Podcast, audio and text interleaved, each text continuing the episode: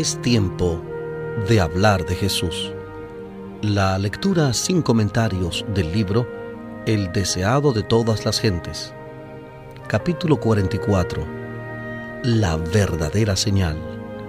En Hablemos de Jesús. Omar Medina les acompaña. Y volviendo a salir de los términos de Tiro, vino por Sidón a la mar de Galilea, por mitad de los términos de Decápolis. En la región de Decápolis era donde los endemoniados de Gádara habían sido sanados. Allí la gente, alarmada por la destrucción de los cerdos, había obligado a Jesús a apartarse de entre ella.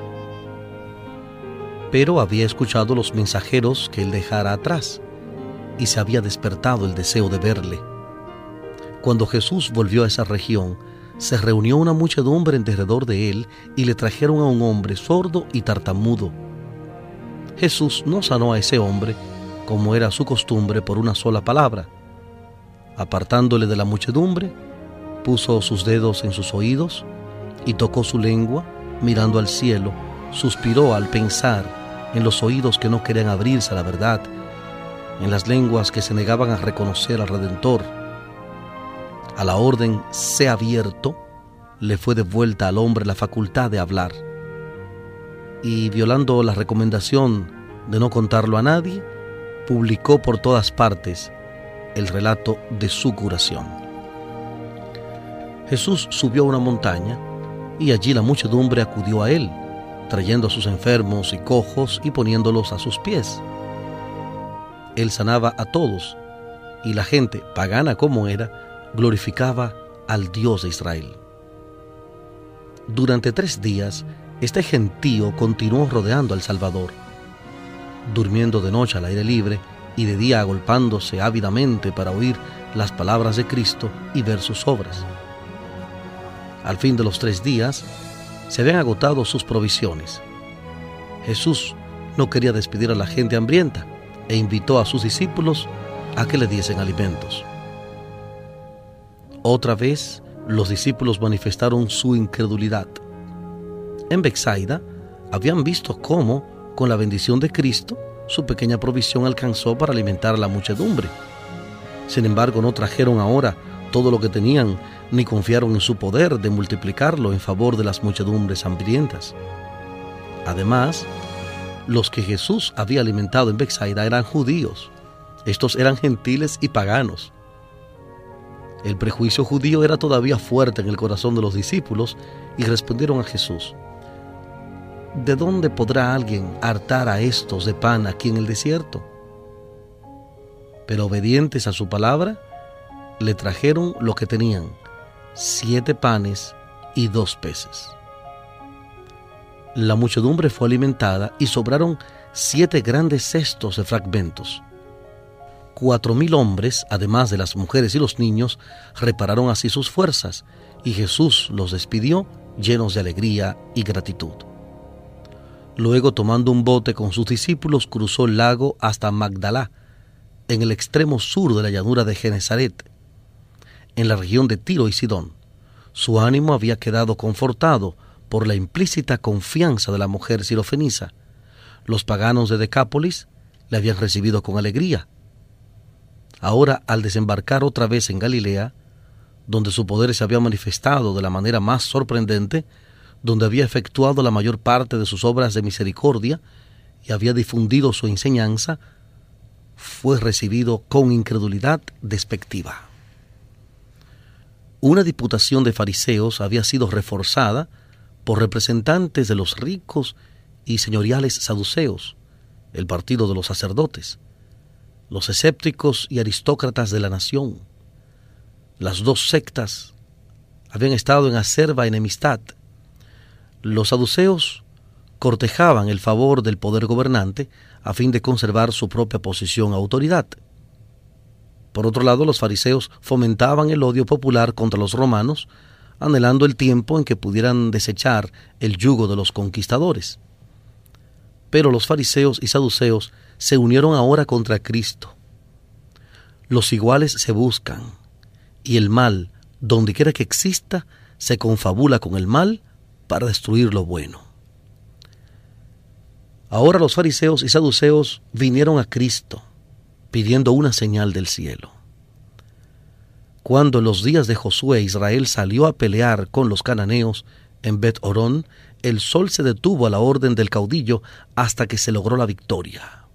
Y muchos prodigios similares se habían manifestado en la historia de Israel. Exigieron a Jesús alguna señal parecida. Pero estas señales no eran lo que los judíos necesitaban. Ninguna simple evidencia externa podía beneficiarlos. Lo que necesitaban no era ilustración intelectual, sino renovación espiritual. Hipócritas, dijo Jesús, que sabéis hacer diferencia en la faz del cielo, pues estudiando el cielo podían predecir el tiempo, y en las señales de los tiempos no podéis. Las palabras que Cristo pronunciaba con el poder del Espíritu Santo, que los convencía de pecado, eran la señal que Dios había dado para su salvación y habían sido dadas señales directas del cielo para atestiguar la misión de Cristo. El canto de los ángeles a los pastores, la estrella que guió a los magos, la paloma y la voz del cielo en ocasión de su bautismo eran testimonios en su favor. Y gimiendo en su espíritu dice, ¿por qué pide señal esta generación? Mas señal no le será dada, sino la señal de Jonás profeta.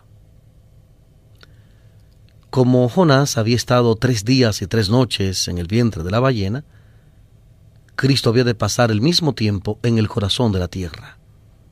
Y como la predicación de Jonás era una señal para los habitantes de Nínive, la predicación de Cristo era una señal para su generación. Pero, qué contraste en la manera de recibir la palabra. Los habitantes de la gran ciudad pagana temblaron al oír la amonestación de Dios. Reyes y nobles se humillaron, encumbrados y humildes, juntos clamaron al Dios del cielo, y su misericordia les fue concedida. Los hombres de Nínive se levantarán en el juicio con esta generación, había dicho Cristo, y la condenarán, porque ellos se arrepintieron a la predicación de Jonás. Y he aquí más que Jonás, en este lugar. Mateo 12, 40 y 41. Mateo capítulo 12, versículos 40 y 41.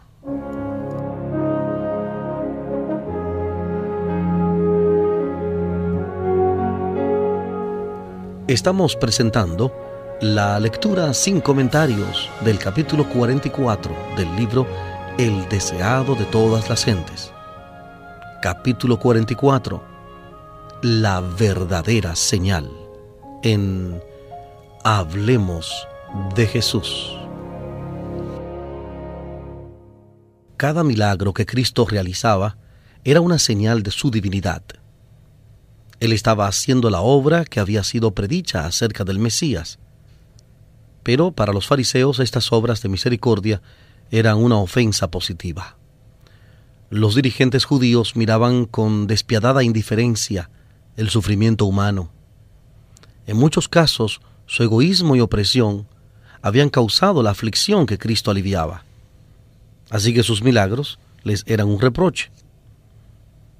Lo que indujo a los judíos a rechazar la obra del Salvador era la más alta evidencia de su carácter divino. El mayor significado de sus milagros se ve en el hecho de que eran para bendición de la humanidad. La más alta evidencia de que Él provenía de Dios estriba en que su vida revelaba el carácter de Dios. Hacía las obras y pronunciaba las palabras de Dios. Una vida tal es el mayor de todos los milagros. Cuando se presenta el mensaje de verdad en nuestra época, son muchos los que, como los judíos, claman, muéstrenos una señal, realice un milagro. Cristo no ejecutó milagro a pedido de los fariseos. No hizo un milagro en el desierto en respuesta a las insinuaciones de Satanás. No nos imparte poder para justificarnos a nosotros mismos o satisfacer las demandas de la incredulidad y el orgullo. Pero el Evangelio no queda sin una señal de su origen divino. ¿No es acaso un milagro que podamos libertarnos de la servidumbre de Satanás? La enemistad contra Satanás no es natural para el corazón humano, es implantada por la gracia de Dios. Cuando el que ha estado dominado por una voluntad terca y extraviada queda libertado y se entrega de todo corazón a la atracción de los agentes celestiales de Dios, se ha realizado un milagro. Así también ocurre cuando un hombre que ha estado bajo un engaño poderoso llega a comprender la verdad moral. Cada vez que un alma se convierte y aprende a amar a Dios y a guardar sus mandamientos, se cumple la promesa de Dios, y os daré corazón nuevo y pondré espíritu nuevo dentro de vosotros. Ezequiel capítulo 36, versículo 26. Ezequiel 36, 26. El cambio verificado en los corazones humanos, la transformación del carácter humano, es un milagro que revela a un Salvador que vive eternamente y obra para rescatar a las almas. Una vida consecuente en Cristo es un gran milagro. En la predicación de la palabra de Dios, la señal que debe manifestarse ahora y siempre es la presencia del Espíritu Santo para hacer de la palabra un poder regenerador para quienes la oyen. Tal es el testimonio que de la divina misión de su Hijo Dios da ante el mundo. Los que desean obtener una señal de Jesús habían endurecido de tal manera su corazón en la incredulidad que no discernían en el carácter de Él la semejanza de Dios. No querían ver que su misión cumplía las escrituras. En la parábola del rico y Lázaro, Jesús dijo a los fariseos, si no oyen a Moisés y a los profetas, tampoco se persuadirán si alguno se levantare de los muertos. Lucas 16:31. Lucas 16:31. Ninguna señal que se pudiese dar en el cielo o en la tierra los habría de beneficiar.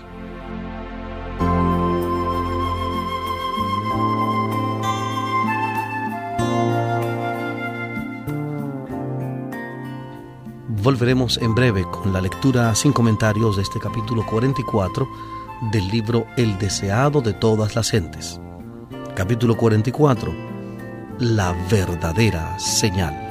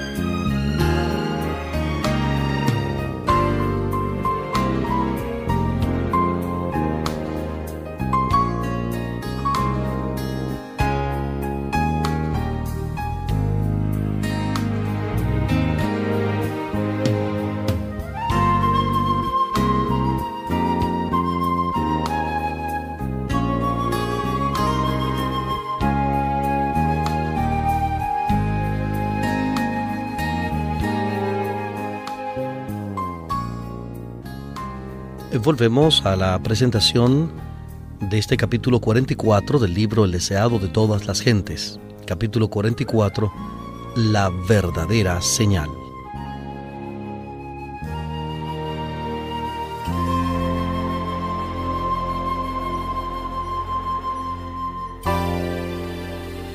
Jesús, gimiendo en su espíritu y apartándose del grupo de caviladores, volvió al barco con sus discípulos. En silencio pesaroso, cruzaron de nuevo el lago. No regresaron, sin embargo, al lugar que habían dejado, sino que se dirigieron hacia Bexaida, cerca de donde habían sido alimentados los cinco mil. Al llegar a la orilla más alejada, Jesús dijo, Mirad y guardaos de la levadura de los fariseos y de los saduceos. Desde los tiempos de Moisés, los judíos habían tenido por costumbre apartar de sus casas toda levadura en ocasión de la Pascua. Y así se les había enseñado a considerarla como una figura del pecado. Sin embargo, los discípulos no comprendieron a Jesús. En su repentina partida de Magdalá se habían olvidado de llevar pan y tenían solo un pan consigo. Creyeron que Cristo se refería a esta circunstancia y les recomendaba no comprar pan a un fariseo o a un saduceo. Con frecuencia su falta de fe y de percepción espiritual les había hecho comprender así erróneamente sus palabras. En esa ocasión Jesús los reprendió por pensar que el que había alimentado a miles de personas con algunos peces y panes de cebada pudiese referirse en esta solemne amonestación simplemente al alimento temporal. Había peligro de que el astuto raciocinio de los fariseos y saduceos sumiese a sus discípulos en la incredulidad y les hiciese considerar livianamente las obras de Cristo. Los discípulos se inclinaban a pensar que su maestro debiera haber otorgado una señal en los cielos como se la habían pedido creían que él era perfectamente capaz de realizarla y que una señal tal habría callado a sus enemigos. No discernían la hipocresía de esos caviladores. Meses más tarde, juntándose muchas gentes, tanto que unos a otros se pisaban, Jesús repitió la misma enseñanza.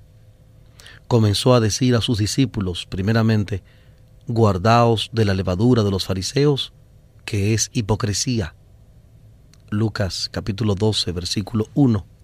Lucas 12, 1. La levadura puesta en la harina obra imperceptiblemente y cambia toda la masa, de modo que comparta su propia naturaleza. Así también, si se la tolera en el corazón, la hipocresía impregna el carácter y la vida. Cristo había reprendido ya un notable ejemplo de la hipocresía farisaica al denunciar la práctica del corbán, por medio de la cual se ocultaba una negligencia del deber filial bajo una afectación de generosidad hacia el templo. Los escribas y fariseos insinuaban principios engañosos, ocultaban la verdadera tendencia de sus doctrinas y aprovechaban toda ocasión de inculcarlas arteramente en el ánimo de sus oyentes. Estos falsos principios, una vez aceptados, obraban como la levadura en la harina, impregnando y transformando el carácter. Esta enseñanza engañosa era lo que hacía tan difícil para la gente recibir las palabras de Cristo. Las mismas influencias obran hoy por medio de aquellos que tratan de explicar la ley de Dios de modo que la hagan conformar con sus prácticas. Esta clase no ataca abiertamente la ley, sino que presenta teorías especulativas que minan sus principios, la explican en forma que destruye su fuerza. La hipocresía de los fariseos era resultado de su egoísmo. La glorificación propia era el objeto de su vida. Eso era lo que los inducía a pervertir y aplicar mal las escrituras, y los cegaba en cuanto al propósito de la misión de Cristo. Aún los discípulos de Cristo estaban en peligro de albergar este mal sutil. Los que decían seguir a Cristo pero no lo habían dejado todo para ser sus discípulos, sentían profundamente la influencia del raciocinio de los fariseos. Con frecuencia vacilaban entre la fe y la incredulidad, y no discernían los tesoros de sabiduría escondidos en Cristo.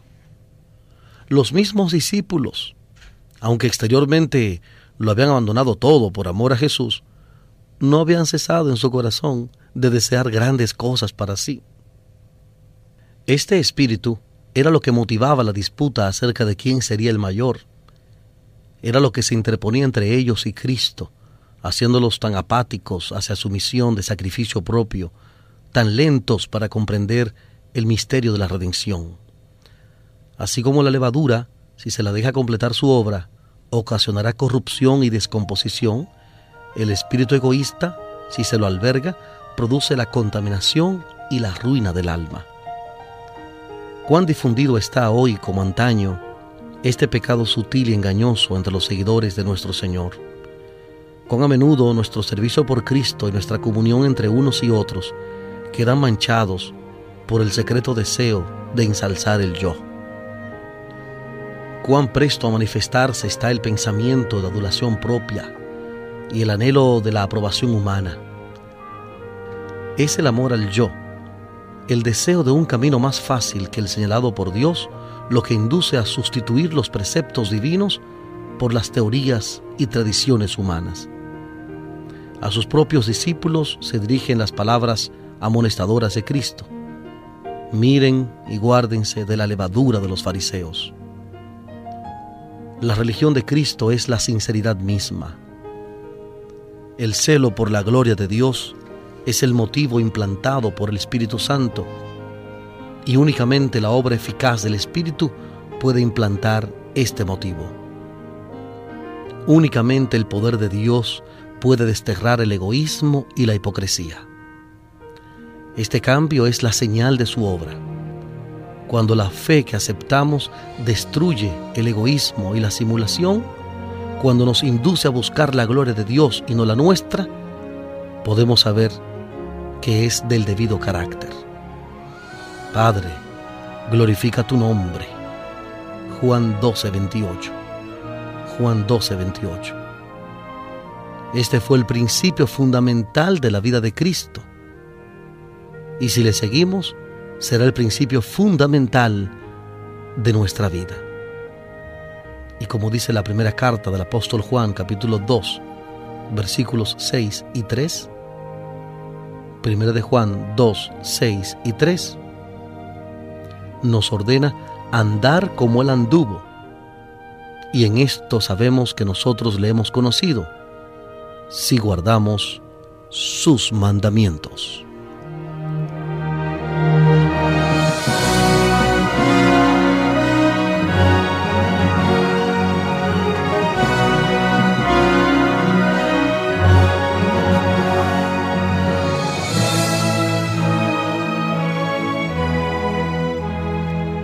Presentado la lectura sin comentarios del capítulo 44 del libro el deseado de todas las gentes.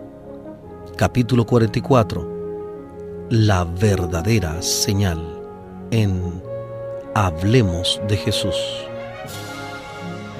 Este capítulo está basado en Mateo capítulos 15 y 16, Mateo 15, 29 al 39, 16, 1 al 12, y Marcos capítulo 7, versículos 31 al 37 y Marcos 8, 1 al 21. Marcos 7, 31 al 37 y Marcos 8, 1 al 21. Omar Medina les agradece la fina gentileza de la atención dispensada. Que Dios les bendiga.